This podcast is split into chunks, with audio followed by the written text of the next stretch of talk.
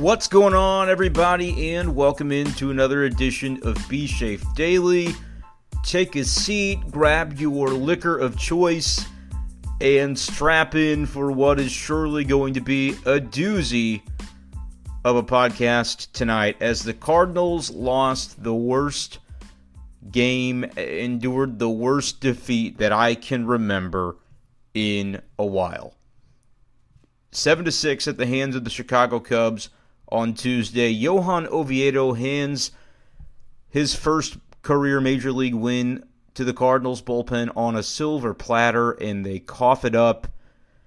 Cardinals offense doesn't get anything done against Craig Kimbrel in the bottom of the ninth, and St. Louis loses this game seven to six, a game that they led six to one coming into the ninth inning.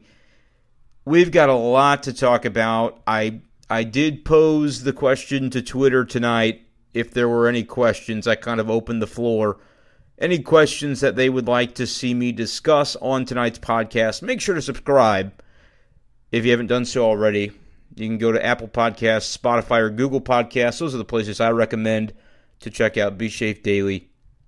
You can also go to anchor.fm slash bshafer12. Click on the More Platforms tab, and there you'll see some additional options to catch the show and all future episodes.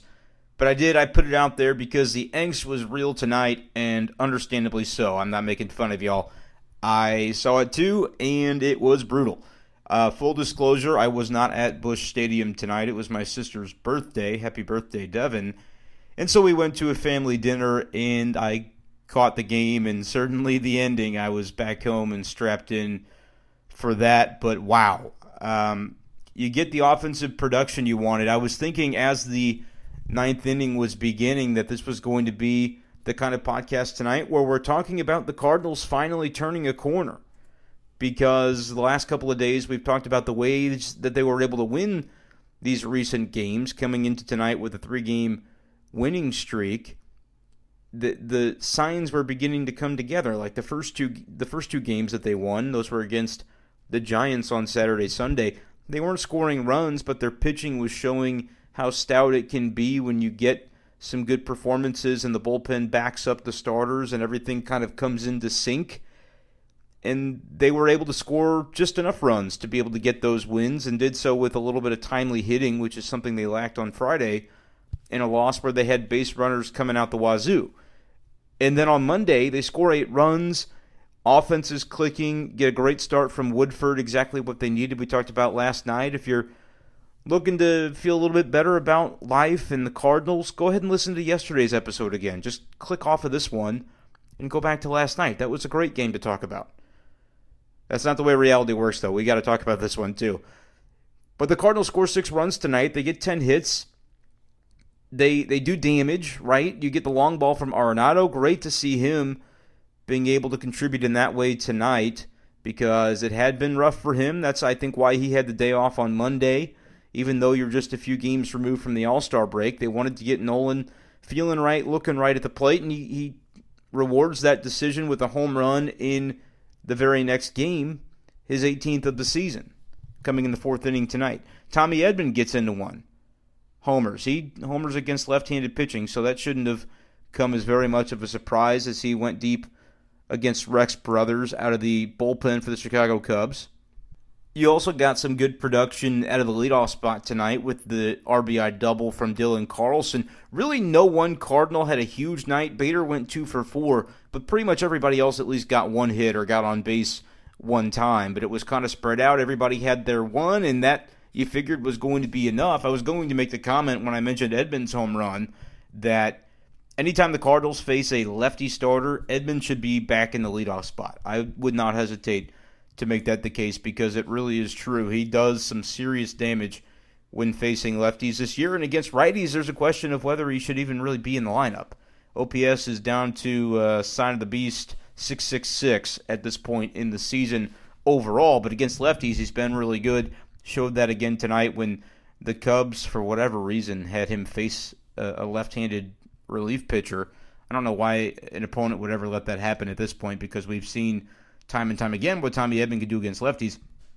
But I did want to give credit to Dylan Carlson, who was the leadoff hitter for the Cardinals tonight, has continued to be for the most part. Mike Shildt hasn't deviated much from that, even through the struggles that Dylan has had of late, but over the last couple of days, he's starting to put it together.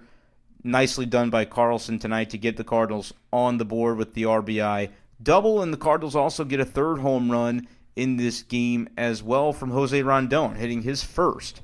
So congratulations to him. But this game, which could have been marked and could have been all about the good things that happened, Johan Oviedo's start. We'll talk about him eventually, but it it's got to be defined by what happened in the ninth inning. It, you know, as uh, Iron Man would say, part of the journey is the end. Well, the Cardinals did not stick the landing tonight in that ninth inning. Let's talk about it. I'm going to kind of break down what happened, my impressions of it. Eh, for those who missed it, maybe you just want to tune out here because I'm going to talk about it, and then you won't be able to unknow it. It's just going to be part of your world after I begin to discuss it. You're in a six to one lead situation. Cardinals manager Mike Shildt goes to Luis Garcia out of the bullpen. Five run lead you, you can't necessarily go to your, your aces every day. We've talked about this, right? Genesis Cabrera did pitch, but Gio Gallegos, Alex Reyes, both available. Cardinals leaned a little bit on their, their bullpen using multiple relievers before that inning because Gallegos, or pardon me, uh, Oviedo, at least I didn't call him Acevedo. Love love Mike Shannon, but he does every time. It's Acevedo, not Oviedo, and I don't think I've ever heard him say it differently, which is kind of endearing at this point. But anyway, just five innings for Oviedo tonight, but he only gave up one run. So, did his job. Cabrera comes in, gets the job done. Helsley looked good. Miller looked good. And then it's like, all right, we've we've used the other bullets. It's going to be somebody else. Luis Garcia, just get it done for us. Here's the problem, though. Luis Garcia gets a strikeout and gets a ground out to short and gets no outs to show for those efforts. That's on the Cardinals defense. And I'm, this is going to be a theme of the episode tonight, talking about the heat that I saw from social media on Mike Shildt after this game. And post game, I tuned into the Zoom, got a little testy when he was asked about some pitching decisions that he made. And if I can find that audio for you, I will I will try to play some of that for you. But by and large, to me, this was not a Mike Shildt game. And that might not be popular to a lot of people listening to this, but just the way I see it breaking down in that ninth inning, were there things that he could have done differently? Absolutely. There always are. When you've got numerous managerial decisions that come into play, there's always going to be something that you can second guess, something that you could say, well, what about this? I'll give you my impressions of what I was thinking in the moment because that's the way you got to do it. You can't can't come into these discussions with the benefit of hindsight and make some of the bold claims that I saw tonight on Twitter about firing Mike Shildt after this game. And there were some more eloquently posed questions about Mike Shildt's managing tonight that I am absolutely going to address. But I don't think that you can look at what happened in that ninth inning and say fire Shildt. First of all, let's get into the fact that it was Luis Garcia five run game. I know it's the Cubs. I know every win counts at this point because of the hole that you've built for yourself. But in a five run game, you figure you're going to have a chance if things unravel for Luis Garcia to get somebody else warm and go for the jugular and win this game. So, do I understand the move by Mike Shildt to put Garcia in the ninth to begin the inning? I do understand that. I don't know exactly who was available for them out of the bullpen. Otherwise, I mentioned that they used three other relievers in Genesis, Ryan Helsley, and uh, Justin Miller. Pardon me. Earlier I said Andrew Miller, but it was Justin Miller that came in. And so you're looking for somebody else to step up and take the ninth. You're looking to save Gallegos. You're looking to save Reyes. Ultimately, both those guys end up getting into this game. But just the mere decision to use Garcia I don't see how you can really have a whole lot of a problem with that. I again, you can second guess it and you can say in the moment, that if you were sitting there in the moment saying this is this is garbage, why is this guy in here? Okay, so be it. Like that's totally fine. You called your shot, uh, so to speak, and and that is what it is. But can we review the fact that Garcia actually didn't pitch all that bad? He, I mean, he left with the bases loaded and nobody out, but he struck out the first batter he faced. And again, this is something that I, have started to notice more on social media. Guys getting on, uh, guys and gals getting on the case of this player I'm about to bring up next, and some of the the, the effort or the lack of the consistency of the effort in in times where you've got to have it, and that's Yadier Molina.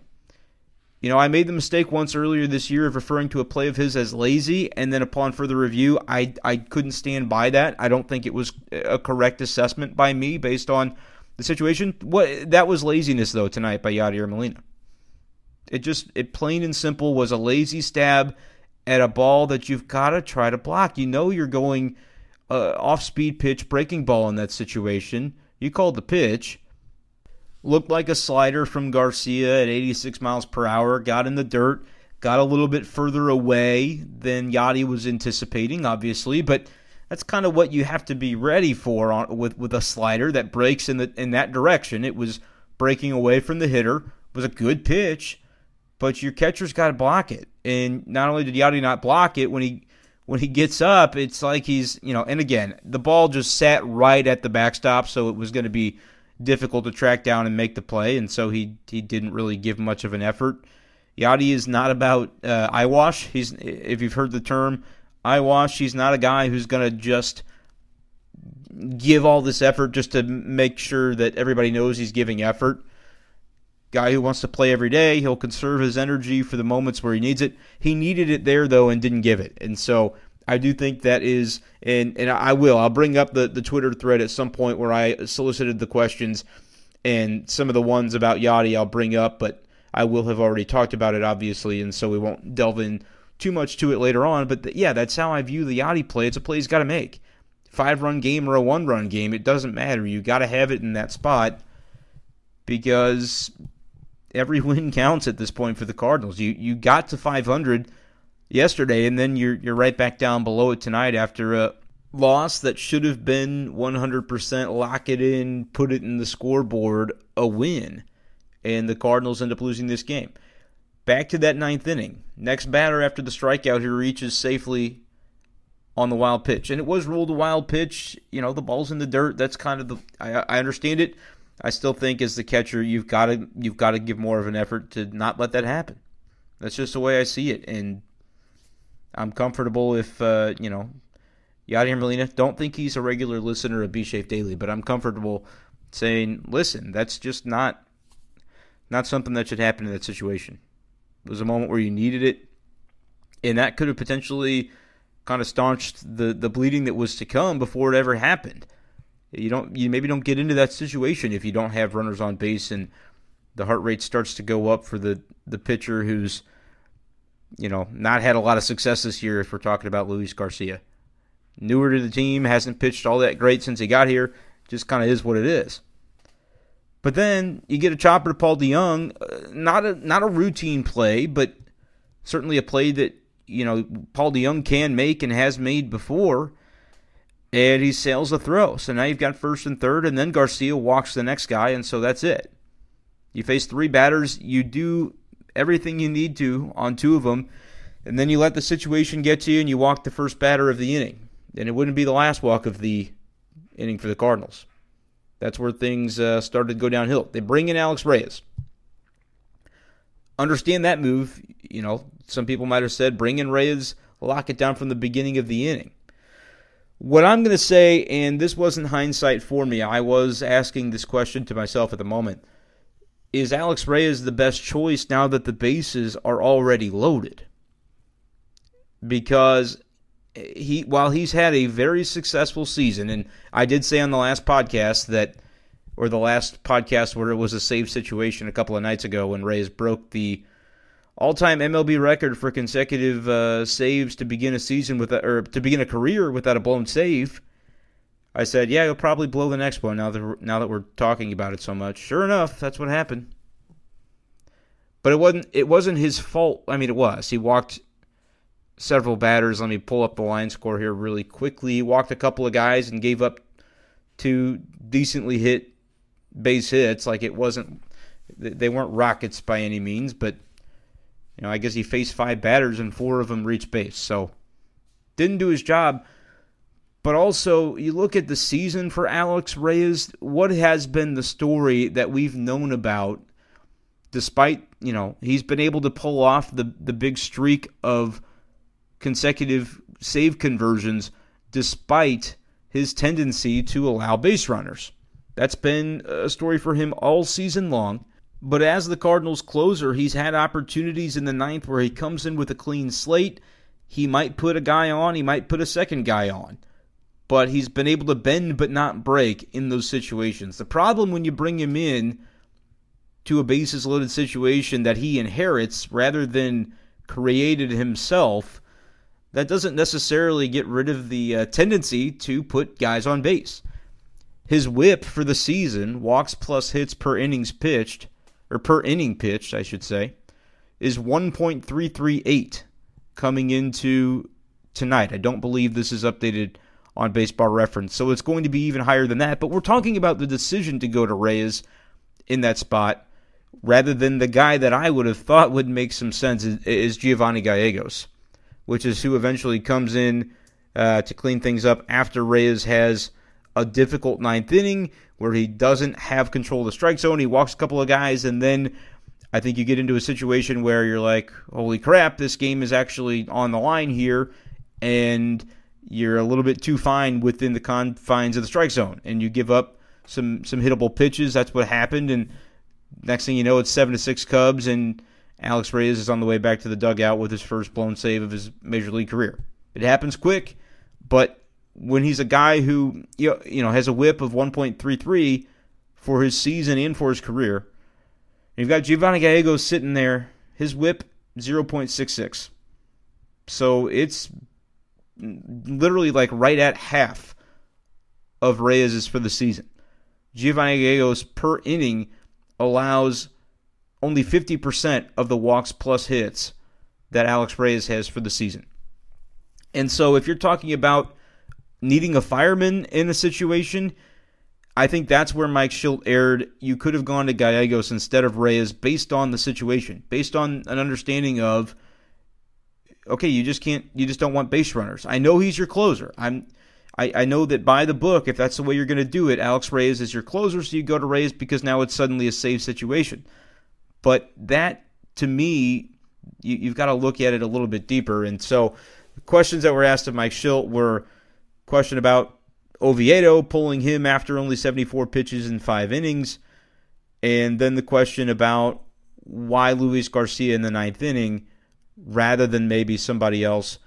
And while both of those I think are fair to, to wonder about, and it's nice to try to get the perspective of the manager on those things, my, my question, and again, I was just kind of tuning into the Zoom tonight, and so you can say bad media guy for not not actually uh, holding the feet to the fire tonight. But my my question had I had the opportunity to do so, and it wasn't already a, a heated situation where you, you, just know at that point you're not going to get uh, the the introspection from Mike Shildt that maybe you're hoping for once once it already goes a certain way. That's just a little inside baseball on the way a post game works, you have to kind of read the room sometimes.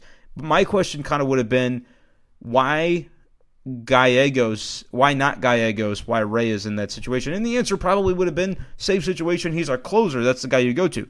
But I think that given just that one little simple statistic, whip, walks plus hits per innings pitched, I think would have tilted me in the direction of Gio. And I was wondering that at the moment because you know that Reyes tends to play with fire, and when you create the fire for him, that that doesn't necessarily put him in a position to thrive relative to Gallegos, who I feel is more suited for that kind of situation. And as I pause to take a drink of water, I look at my Twitter direct messages, and Justin Frisch, at, he said, "Here's a question you can use tonight for the podcast." And here's what he said: Why wasn't Gio given the ball first with the bases loaded?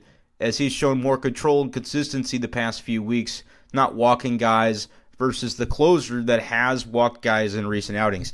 I, I, he pretty much summed up what we've been talking about. I just thought that was kind of funny that I was looking to see if there were any some questions that maybe I had missed, and he basically uh, hit the nail on the head with what we've been discussing. I think that's a valid a valid question. And so when you say, you know, all all this about Mike Shildt, I think folks are flying off the handle a little much. Like I said, it's the worst loss I can remember. I have a short memory, so understandably, I'm sure there's a, a loss out there that that was worse in recent memory. Uh, I just don't have it to draw upon at this exact moment. I'd have to probably comb through some of the the schedule and result pages over the last couple of years to find it. Uh, but for this season, I feel pretty damn confident saying it's the worst loss of the year so far. So, especially given the circumstances, given that they had begun to kind of turn the corner, the offense clicked again tonight, which is basically what you felt like was the missing ingredient. You get another good start. Like, of the last five starts, Wainwright was the worst one. How weird is that? Six innings, four runs, I believe, is what Wayno did in the first game back from the All Star break. He'll be going uh, opposing Kyle Hendricks on Wednesday in what is really going to be a, a good good game to watch for the Cardinals. Can they show that they can put what happened on Tuesday night behind them? That's going to be a big test. Wainwright has never had a problem playing the role of the stopper, and this isn't like a losing streak that he needs to stop right now. It's almost he needs to just make it so it feels like this game didn't happen on Tuesday. Like you can get it out of your memory. You can have a, a very short memory about something like that and get a win tomorrow and then look back and say, hey, Cardinals, we've won four of our last five, guys. We're fine. We're right where we want to be heading into the stretch run of the season. That's what Wayno has the opportunity to do tomorrow, and the Cardinals are going to really need him to do it. But yeah, they, they were right in position to make some things happen and start to really feel good about the trajectory of the team. It would have been four wins in a row. You would have been able to turn your rotation back over and say, hey, we've got we've got our guys that we trust in going the next couple of days, assuming it'll be KK on Thursday night. And what was a win in the bag turns into not one. And uh, you know, we talk about the the repercussions of, of what it meant in the ninth inning, Mike Shildt, and we I'm sure we're going to talk about it more as I look into the the questions and, and kind of put put a finer point on some of that discussion and that topic, I would like to at least give Johan Oviedo his due. I thought the tweet that I had was pretty good. I hate to toot my own horn, but no, I don't. Uh, I believe it was Doc Rivers in that GIF where he's just kind of smiling with a blank look on his face.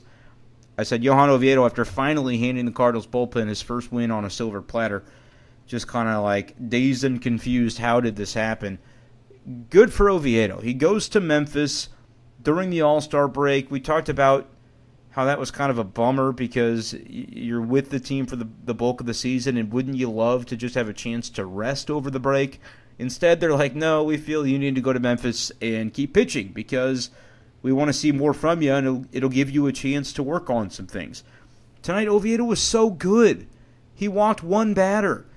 Got to give credit to him and Woodford the last two nights, a combined one walk in 10 and two thirds innings.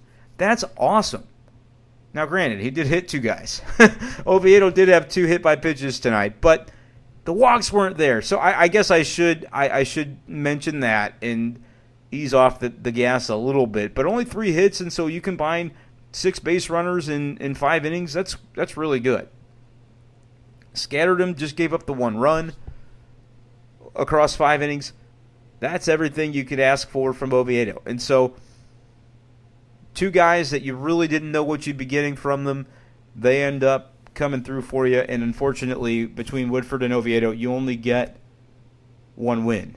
And Oviedo still doesn't get his first major league win. That he's, it seems like he's had over a dozen starts by now, maybe even more than that.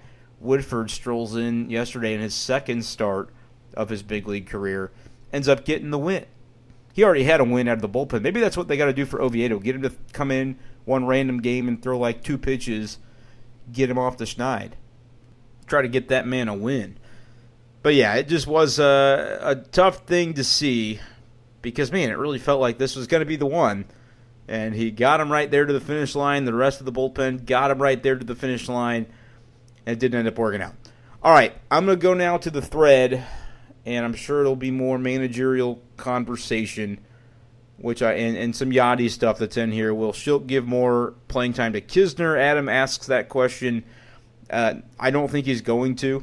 I just I've seen it happen too many times for too many years when Yadi should be eased off a little bit that it doesn't take place. Whether it's Shildt as the manager, Matheny, it doesn't matter. It hasn't mattered. Yadi plays and, and Yadi kind of does what he wants, and that's the way I see it. Uh, the way I see it playing out. More question from Zach: Why isn't Yadi subbed out for Knizner at any point in that game? Why has Yadi played five million innings this season?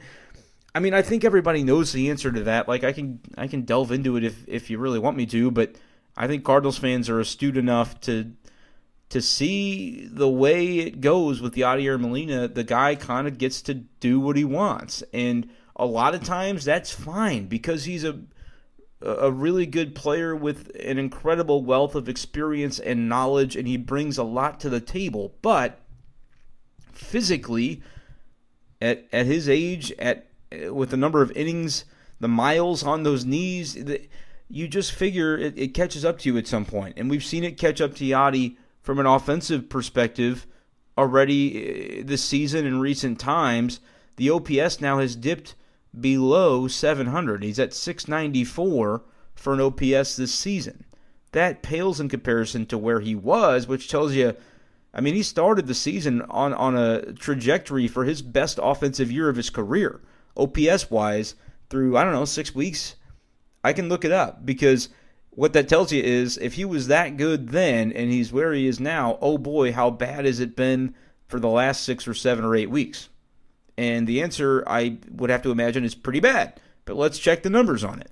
And I'm not even going to go with the arbitrary endpoints to make it look worse than it is or to try to be sneaky about anything. Let's just start June 1st because I'm looking at the OPS at the beginning of, of June after May 31st. It was still 847. The downturn had already started a little bit at that point for Yadi, just starting to, to go down in OPS a little bit. Had a good June though. Like the batting average was still 292 at that point, so he was or pardon me, a good May. Even he finished up pretty strong in May. But I'm not I'm not trying to be tricky here. I'm just going to go from June 1st onward, and this will be before tonight, and so you're not going to get going to get that as a part of this on Baseball Reference. Uh, it's just they have a really good tool for sorting game logs. They don't update it till the next day. I can't control that. But where he's been since June June 1st, 211 batting average, 271 OPS, and a 260 slug. He's been basically non existent.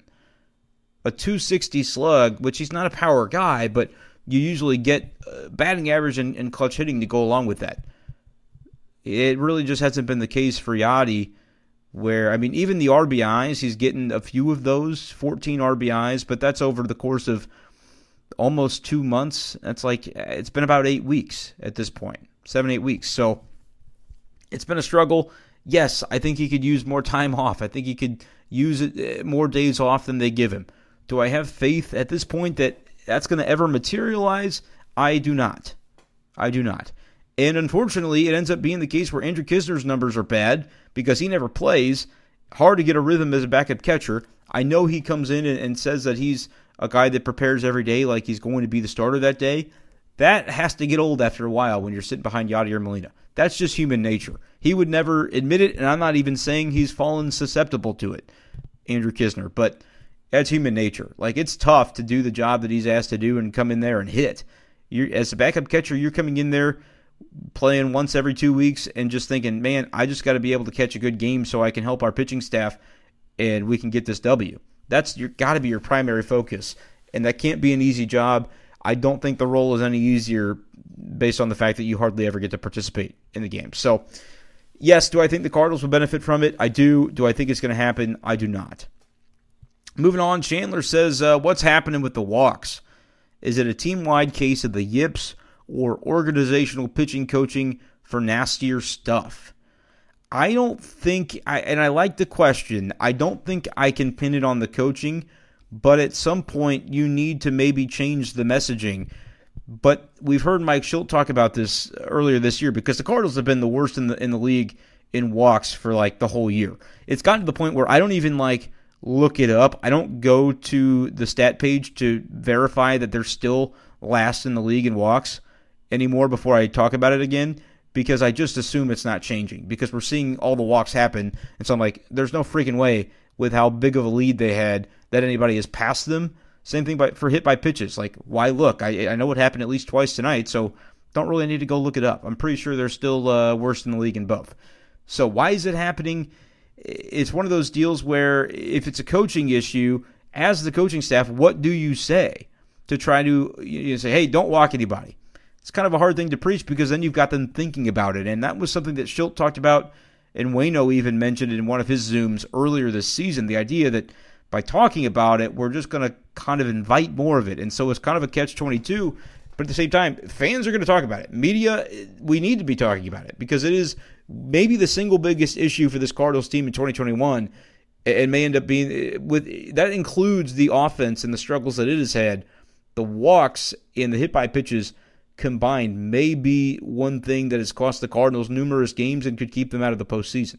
Right now, they're not in a position to where that one thing would keep them out of the postseason because they're way out of the mix right now. But at the end of the day, if they make a little bit of a run and fall short, you could look back at that and say, wow, I wish they hadn't done that over the first, course of the first three, four months of the year because that's not a great look. But it's a great question by Chandler. And yeah, if there was an answer to it, I think they would have solved it by now. And it's just one of those things where self fulfilling prophecy continues to build on itself, and it ain't it ain't good. Alex asks, uh, "What's the what's a worse loss than this one in recent years that you can remember?" I'm drawing a blank. Yep, me too. I mentioned that. I am drawing a blank and I don't have an answer to it. It ain't good. Like there have been some for sure, but this was I mean, and it's the Cubs at home. Yeah, this is not not what you wanted to see. Not at all. Uh, let's take a look. Ben says, when's the time to start talking about Yadi?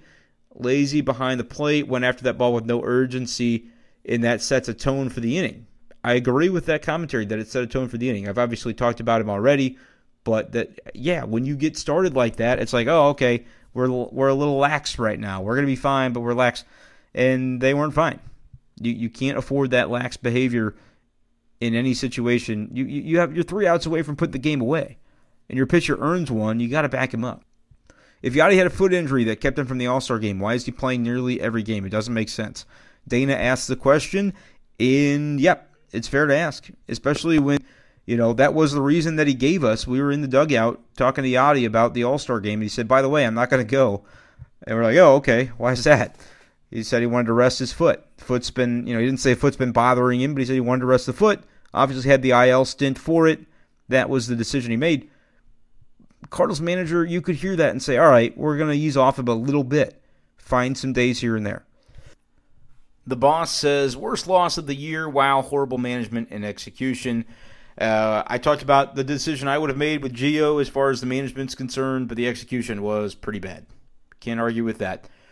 Best reliever we could get via trade asks our bullpen blows. Okay. Well, I, I, the the question tracks with the username. I'll say that. Um, I don't know the answer to that. I don't know that the Cardinals are going to make any moves, honestly. So the best reliever they could get is probably akin to a guy that, you know, I mean, who are the guys they've gotten so far? Brandon Waddell, Luis Garcia. Like, I don't know if they're getting a name brand reliever at this point. I I could be wrong. I just don't I just don't see the Cardinals giving up a piece to their future, even if it's just one single A, double A prospect. If it's anybody with any degree of upside, I don't know if the Cardinals are going to want to to do that. And I also don't know who exactly is going to be available. Like we're hearing the Cubs are are selling their guys.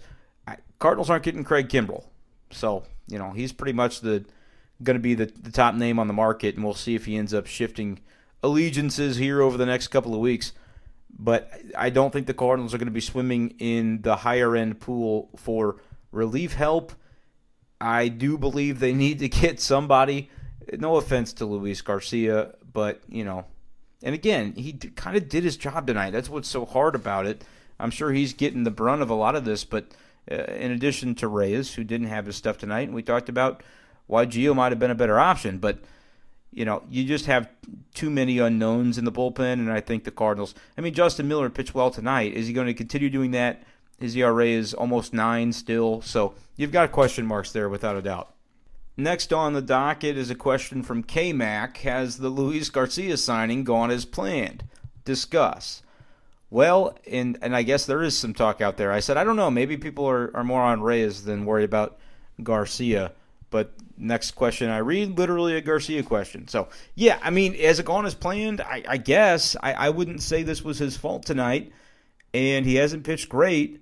So, probably not as planned, or maybe as planned if you're planning according to what you can expect to happen. Like, yeah, he's, you know, he's not the not the world beater that uh, the Cardinals would love to, to be able to go out and find. You're you're you're off the scrap heap. He was another one of those guys who cast off by other organizations, didn't get the call up that he wanted to with the Yankees, I believe it was, and so July 1st he could opt out of that contract and then ends up with the Cardinals and they had a need, so they brought him up. You know, they they not up, they brought him right in. Like they signed him to a major league deal and they brought him in. Um, did did they hope that he might have been able to get three outs tonight? Yeah, I think that's probably true. Dana all over it. Do you think? Well, she's all over. Do you think Gallegos is a better closer option than Reyes? I don't. I don't think Gallegos is better closer option. I think Mike Shildt has to have a willingness to, though, in a situation like tonight, look at this as not your typical save situation. Another good question from Dana, though. He could look at this and say, yeah, blank slate, ninth inning, three or few, uh, three runs or fewer lead. Yeah, I'm going with Reyes as my guy. This was a different scenario, and I would have gone Gallegos because of the base runners that were already on. You don't have to worry as much with Gallegos about letting base runners on, and you know at that point that every base runner is another run, and so you have a better chance to win the game if you bring in a guy who only allows half the amount of base runners as the other guy. Reyes in a, in a blank slate situation. He doesn't he does not concern me because he usually gets the job done. In fact, before tonight, he always got the job done. But tonight wasn't blank slate. Debbie Vance, another question about Garcia. Uh, asked about his ERA. Well, I just don't think I don't think his ERA was impacted tonight. I'll have to I'll have to go back and look and make sure, but I don't think any of those runs against him should have been earned, and they were. I guess I'm wrong. His ERA is 54. That's not good, but that's kind of that's kind of some BS.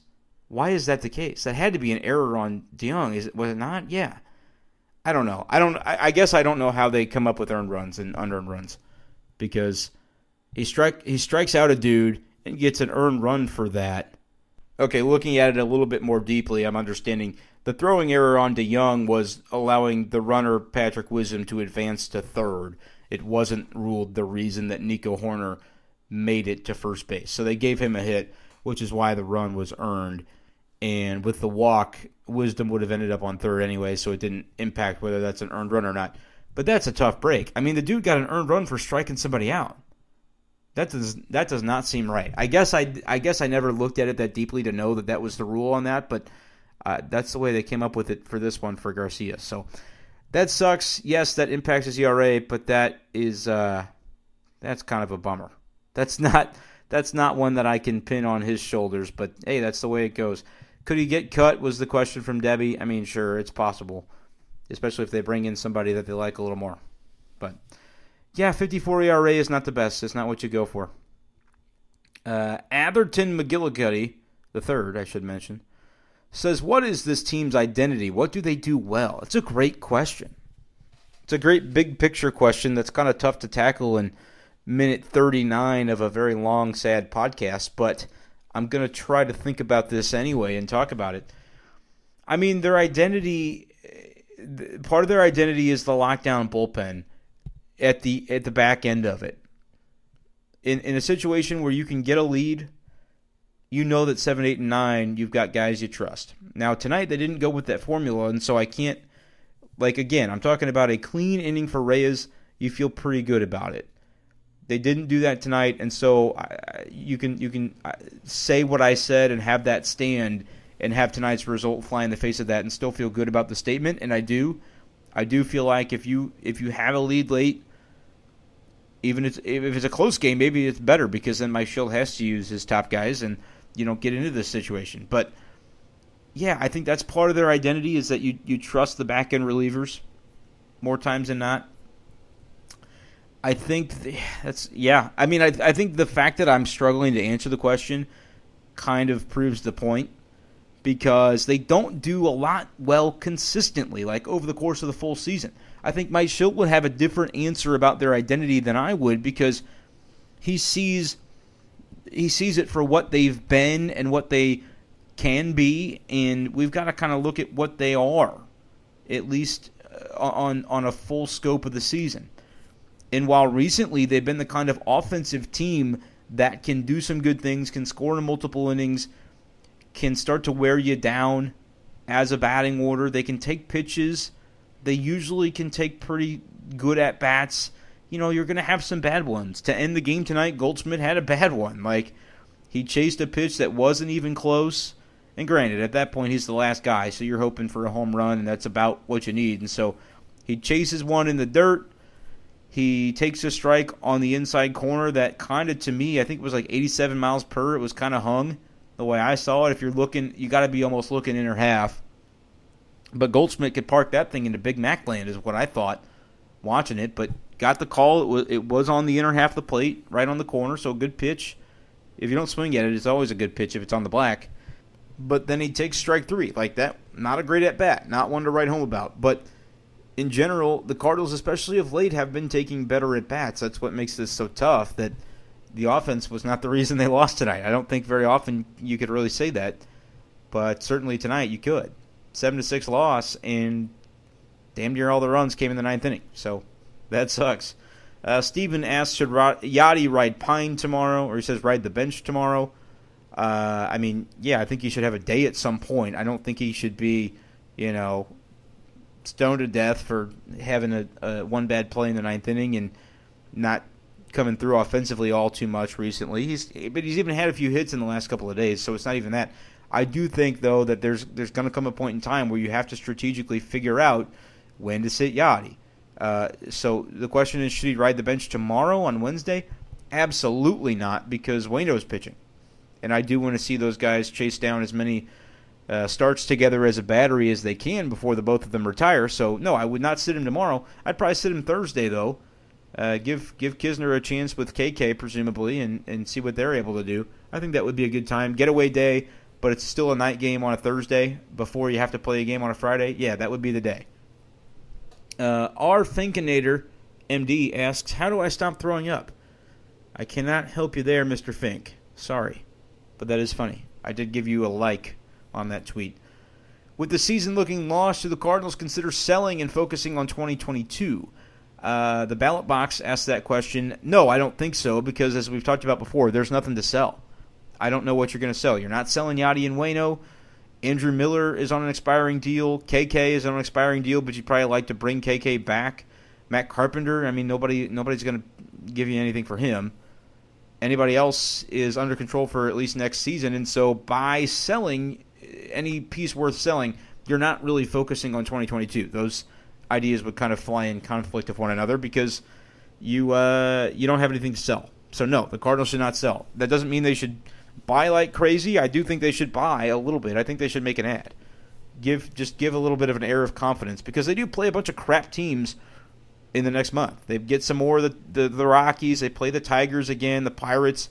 Like there's room to win here, and we'll see if the Cardinals are able to do it. And they play more with the Cubs. Like you're going to get your chance against the teams that that you're trying to catch, you're trying to pass.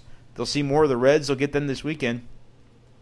It's not impossible. They're a game below 500. It's still not impossible. So, you know, I, I wouldn't be selling because you, you can't, but I also don't know how crazy I could go to buy. Uh, Cards fan talk, Cardinals Nation asked about why Shildt went with Reyes in the bases loaded spot instead of Gio whip of 6.6 of uh, 0.66. And I said that's a fair question. I told him I would be discussing it on the podcast. I've done so at length even before bringing it up, but I appreciate your question because it is what kind of you know allowed me to realize, yep, it wasn't just me. People are talking about this. I do want to bring this up on the show tonight, so I did. Uh, DP presented by Rocket Mortgage asks Brendan, what liquor do you recommend to cope with this? Uh, yeah, all of them. Any liquor will do, uh, but uh, in copious amounts. It's about volume. It's quantity over quality, baby. On nights like this. Uh, question from G Dub that I think I'm going to try to close the podcast with. So I'm going to scroll down and make sure there's nothing else. Uh, Noah asked what's the deal with Yadi. Uh, is he hurt? Yeah, he's got the foot thing going on. Um, laziness isn't leadership. Yeah, I mean, again, I don't think he, he called him a lazy player. That's a dangerous thing. But I can certainly look at one play and say, yeah, that was a lazy play. He should have been on his on his horse, and he wasn't. Uh, Christian asked, Brendan, can you give me three good reasons to wake up tomorrow? Uh, not Cardinals related reasons, but I could definitely give you other reasons, just not related to uh, what happened tonight for this team. Sorry about that. Okay, we've gone way long tonight, 45 minutes. Uh, send me a message, a DM on Twitter at bshafer12 to tell me that you hate when I go 45 minutes. Never do it again. If you don't hate it, you can also send me that message to make me feel better about myself. But it's okay if you do hate it because I don't know. I just figured people wouldn't want such a long podcast. But uh, especially when it's like B Shafe Daily, and I don't do it every day, but I do quite a few of these a week, and so it's like it seems like maybe that's too much for people. If I give you a routine, you're typically used to oh, it's 25 minutes, 30 minutes, I can knock that out on my commute, whatever. And then I pull a fast one on you, like like tonight, which it usually happens after a momentous game, win, win or lose. Honestly, usually after a loss, because then I ask people for questions, and they've got lots of them. So that's what we've been doing tonight. And I'm to wrap things up here on one final question that comes from G Dub on Twitter, and it does relate back to the question about Cardinals manager Mike Shildt. And he asks, is Shildt really that different from Matheny? Isn't it time we had a manager who wasn't a Mo yes man? Last time Cardinals won a World Series, made a deadline move was when the Cardinals had a manager with enough clout to stand up to Mo. That's all the words of G Dub on Twitter. I'm just repeating it and wanting to dive into it because he he asked that in a, in a good in a good way, a re- pretty respectful way, I think, and so I want to to touch on it. And the reason I'm talking in in these terms about being fair, you know, listen, you do have to remember at the end of the day, these are people, and Mike Shildt is a person. And while there might be some decisions he made that I could disagree with, especially in the heat of battle, you can. And, and this this kind of harkens back to to the idea of why don't the media ask the tough questions? Whatever, whatever. I, sometimes when a question gets asked in a situation where every fan on the couch might be saying, "Yeah, that's what I want to know about." Sometimes you get a little bit of explosiveness, and that's what happened with Mike Shildt tonight. Uh, BK kind of had to take one on the chin and asked a couple of questions, and he, and I, I talked to him, and he said, "Yeah, I didn't really ask that the way I meant to, but that happens. Like in this in this job, that happens where you, you don't it doesn't quite come out the way you want, and then when the manager's pissed, you're like, oh, geez, what what did I just walk into? And so it can be a little bit alarming. But the question that he asked was about going to Luis Garcia in the ninth, and I, I touched on this earlier, and I wanted to play just a part of it, just to give you an idea of kind of the, the, the heat, the spice that existed in the post game, and this was the last answer that ended the post game. Because again, if you're a reporter and, and I wasn't planning to ask anything tonight anyway, I did want to hear the post game, but because I wasn't technically working, I wasn't gonna gonna necessarily chime in. I told you what my question would have been about Gallegos if I had if there was an opportunity to chime in. It definitely wasn't this moment right here where and there was a little bit of an exchange of back and forth between BK and and Mike Shildt where I'm not going to play all of that for you, but I just to give you an idea of kind of what it sounded like. Here's a little bit of the end of Mike Shildt talking about, at least to start the ninth inning, why he went with Luis Garcia instead of a more experienced quality option out of the Cardinals bullpen. Yeah, I can't pitch those guys every night. We got a five run lead in the ninth. Other guys have to pick. There's a reason there's a three run save. We brought Alex in with, with some cushion. Didn't happen. You can second guess it all you want. It's the right move. It didn't work out. If you want to pitch those guys every night, we won't have anybody left come September. That's how the baseball works. You can't pitch guys the same guys every time you got a lead. It does not work. Thanks, but Mike. you're welcome to your opinion. So that was a little bit from Mike Shildt on the decision to go with Garcia, which again I don't think was a decision that cost the Cardinals the game. I, I don't think anything that he decided tonight cost the Cardinals the game. I, as I mentioned, Yadier Molina wild pitch, pass ball, whatever you want to call it in your head, could have been better. Paul DeJong making a throwing error could have been better. That that could have been two outs right there off the top. The guys that you know, you do bring in Alex Reyes. That is one of your best relievers, if not your best reliever pound for pound, and he walks multiple guys and gives up a couple of hits after Luis Garcia gives up a walk. That's the that's the way the cookie crumbles sometimes. Yeah, I would have gone Gallegos personally, but you can have a reasonable enough expectation with the lead the Cardinals had to be able to hold that thing down, and it just was Uh, worst case scenario. Everything went wrong, and while different managerial decisions might have resulted in a different outcome to that game, I, to me it wasn't on the shoulders of Mike Shildt the fact that the Cardinals lost this game tonight. I told you what what happened in that ninth inning that I thought really could have gone differently and allowed for the Cardinals to win this game. Don't make the errors. Don't make the, the drop third strike situation escalate. Don't walk guys. It, it is about that simple. Because by the time Reyes started giving up base hits, the damage was pretty well done and out there to be capitalized upon if you're the Cubs. Like, yeah, now you're getting hits because you've you've gotten runs via walk. You haven't had to really work for them, and here you go. And it's kind of a little bit of payback to the way the Cardinals won that game yesterday on Monday because in that fourth inning it was hilarious the fact that the Cardinals scored four runs. Well, Cubs got the benefit of the walks today, and that's the way it breaks down. But getting back to G Dub's question, Shildt being that different from Matheny. So you you hear uh, quotes like that, and he's he's fiery in the post game. He's upset at a question. He doesn't feel it's fair to to come after and, and question the bullpen moves. And you know, heat of the moment, absolutely understand being you know upset about something like that after a really tough loss for the Cardinals tonight. Mike Matheny, sure. Mike Matheny's relationship with with media was famously not great when he was in St. Louis. You know, I think, but but here's where eh, the answer to my question to, to the question ultimately difference is he that different from Matheny? The answer is yes. Mike Shildt to me is different from Matheny. He's a, he's human, so he's going to have moments like tonight where he gets upset, doesn't like a question, is going to lash out. He's he's done it to me. He's done it to others this season. Like it happens. That's just the nature of the job. I don't think that's unique to Mike. It's not unique to Mike Matheny. But the problem I think with Matheny a lot of times took some things personally, and, you know maybe Mike Shildt does that to some extent as well.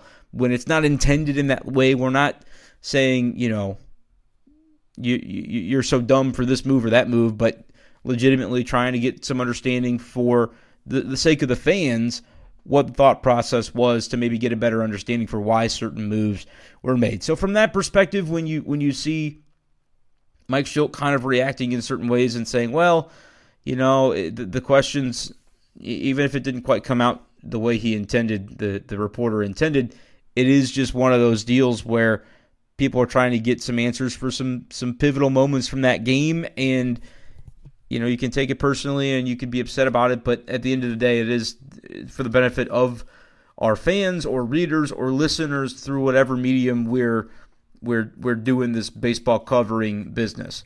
Totally understand human nature to to have some passion about that situation as as the Cardinals manager did tonight. But where I think it, it, can differ is that at times for me in his first his first big league job, and maybe that's not the case with KC. I don't cover him now, but at times for me, it felt like Mike Matheny was just in over his head on things. And I never get that feeling from Shildt. Like, even if I don't agree with the move that he made, if I don't agree with the way that he reacted to something, I'm never thinking, oh boy, he just doesn't know what he's doing. I always feel like he's got a reason for it, and it may not be something I agree with, and you as a fan may not agree with the reasoning.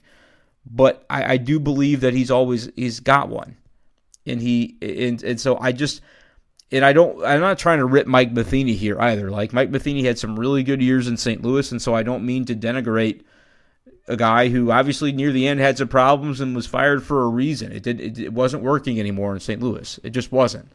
But I don't think the Cardinals are even close to that with Mike Shildt right now because it's just I, I don't know how else to describe it. Like I've given you a little bit of a synopsis there for a couple of minutes. Maybe it just sounds like I'm rambling and what I'm saying doesn't make any sense to anybody outside of what we're doing and and I, I, I am trying to give a little bit of insight and hopefully it makes some sense. But all I can say is it just feels different. It's not that way. It's not a situation where Mike Shildt's job is on the line. Because when the, the hashtag fire Matheny stuff, you used to see it all the time. the the merit to that was real and it continued to grow as time went on until he finally was fired. I don't that's not even in the realm of consideration for the Cardinals. And if I'm wrong about that, like if in in a couple of months or off season whatever we're doing a podcast about Mike Shildt being let go as the manager of the Cardinals, I'll be like, "Yeah, I was blindsided. Did not see that coming. I was wrong." But as I said here today, it's not something I see within the realm of possibility. It's not coming down the pipe. It's not being considered by the Cardinals, and I think justifiably so. I don't think Mike Shildt's job should be on the line. So if that makes me a homer media, whatever, I just it's I don't think we're talking apples and apples at this point. You know, things could devolve and things could change, but I think Mike Shildt has a good handle on what's going on here. I might disagree with an individual decision. Hear me now. I don't have to agree with everything he does, and I'd have had Gio and not Reyes. Would I have had Luis Garcia the first man out of the bullpen in the ninth inning? I have no idea because I don't have the information. I'm not privy to whether they had anybody else that was unavailable. Cl- clearly, they wanted to go with a right-handed pitcher in that situation, and so if you had, you know, another lefty, if if Andrew Miller was available, Justin pitched, but if Andrew were available, you know, could that have been a consideration? They wanted to go with a righty, so it wouldn't have been the same situation. That wouldn't have been the guy you would have gone to. So that's my take, Mike Shildt. I've tried to be, you know, fair to both sides, but also tell you what I think. Like you're getting my honest viewpoint. I think at this point in time, I'm not trying to sugarcoat anything. I'll tell you what I agree with. I'll tell you what I disagree with. For me, for the fan base and the ire toward Mike Shildt tonight, be mad, like be upset. There's a lot to be upset about from that game. I I just think it's a little bit too scapegoaty, too easy to say, "Yep, that was on Mike Shildt." I, I don't think it was. But believe me, that's a problem that the Cardinals lost that game.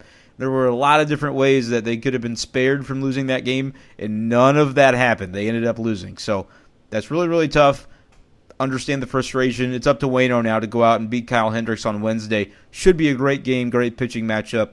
We'll see how quickly the Cardinals bounce back and put this one behind them. Appreciate you guys, as always, but especially tonight for listening to the jam packed episode of B Shafe Daily. It was a doozy. We're closing in on an hour, so I've got to get the hell out of here because I want to go to bed. But thank y'all so much for listening, for your comments on Twitter. If you asked a question and I touched on it in the podcast tonight, appreciate you big time for participating. If ever you want to leave a voicemail, I know I put this offer out there pretty often, but oftentimes people are a little shy, I think, to do it, which I get. Busy lives and everything. You can go. I can make it really easy though for you. So I'm going to give it a plug tonight anchor.fm slash bschaefer12 slash message. All you got to do is type that into your URL, hit the button to record your own voice, speak loud, speak clearly, let me know what's on your mind about the Cardinals.